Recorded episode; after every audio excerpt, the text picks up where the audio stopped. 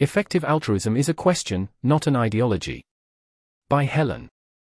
What is the definition of effective altruism? What claims does it make?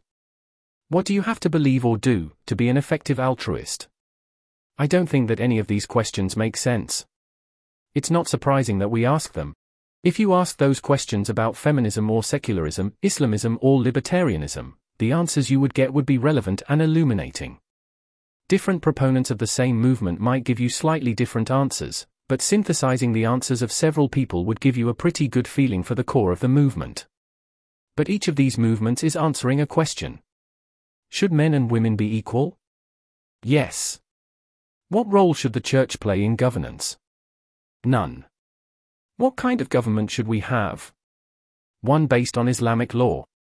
How big a role should government play in people's private lives? A small one.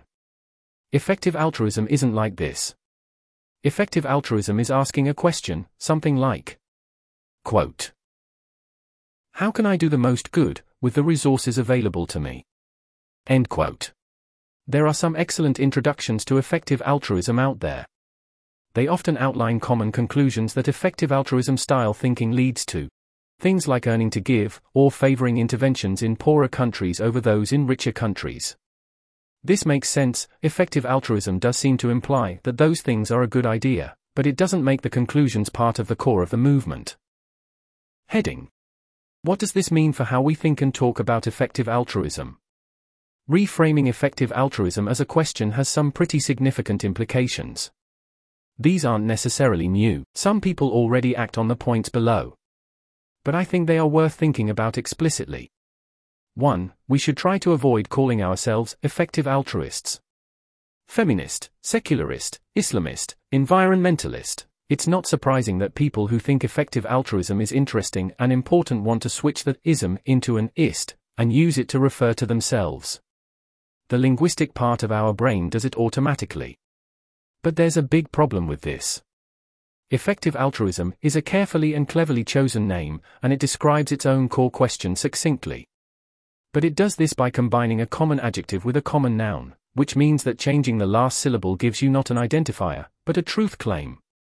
I am an effective altruist may sound to the speaker like, I think effective altruism is really important, but to the listener, it sounds like, I perform selfless acts in a manner that is successful, efficient, fruitful, or efficacious.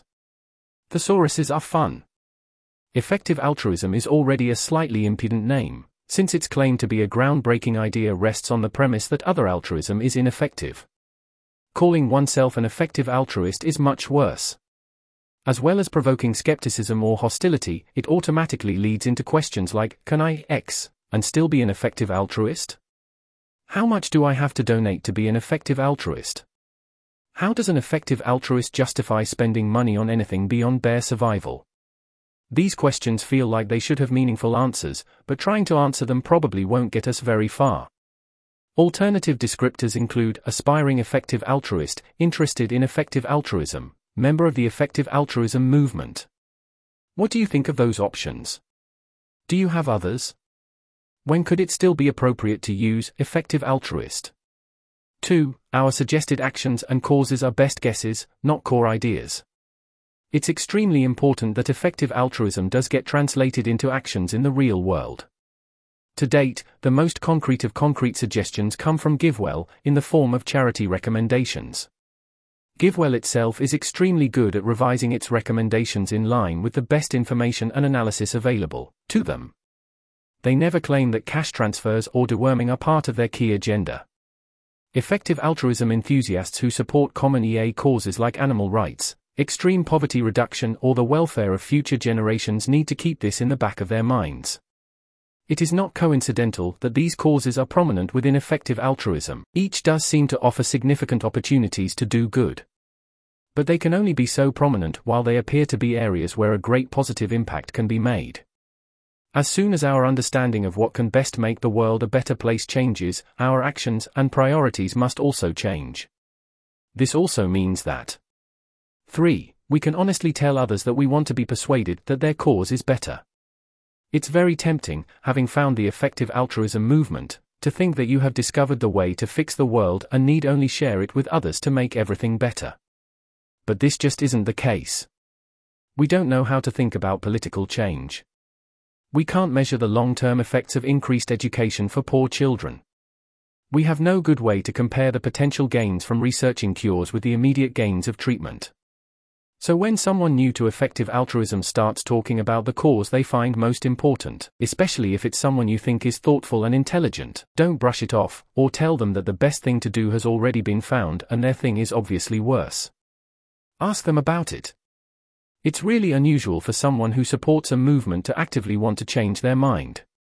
But that's the position that every aspiring effective altruist is in. Anyone who can help us answer the question we care most about is a valuable ally. We can and should tell anyone who disagrees with our object level beliefs that we really, truly want to be persuaded to think otherwise. This will not only make it easier for them to take us seriously, it will also increase the chances that we direct our efforts well.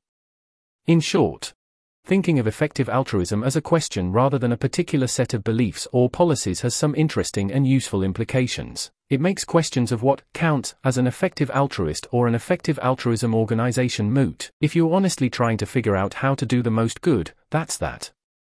It shows that effective altruism isn't all about donating to health interventions in Africa. It reminds us that we still don't really know how to be effective altruists. I can imagine a hypothetical future in which I don't agree with the set of people that identify with the EA movement. But I can't imagine a future where I'm not trying to figure out how to answer the question how can I do the most good? This article was narrated by Type 3 Audio for the Effective Altruism Forum. It was first published on October 16, 2014. To report an issue or give feedback on this narration, go to t3a.is.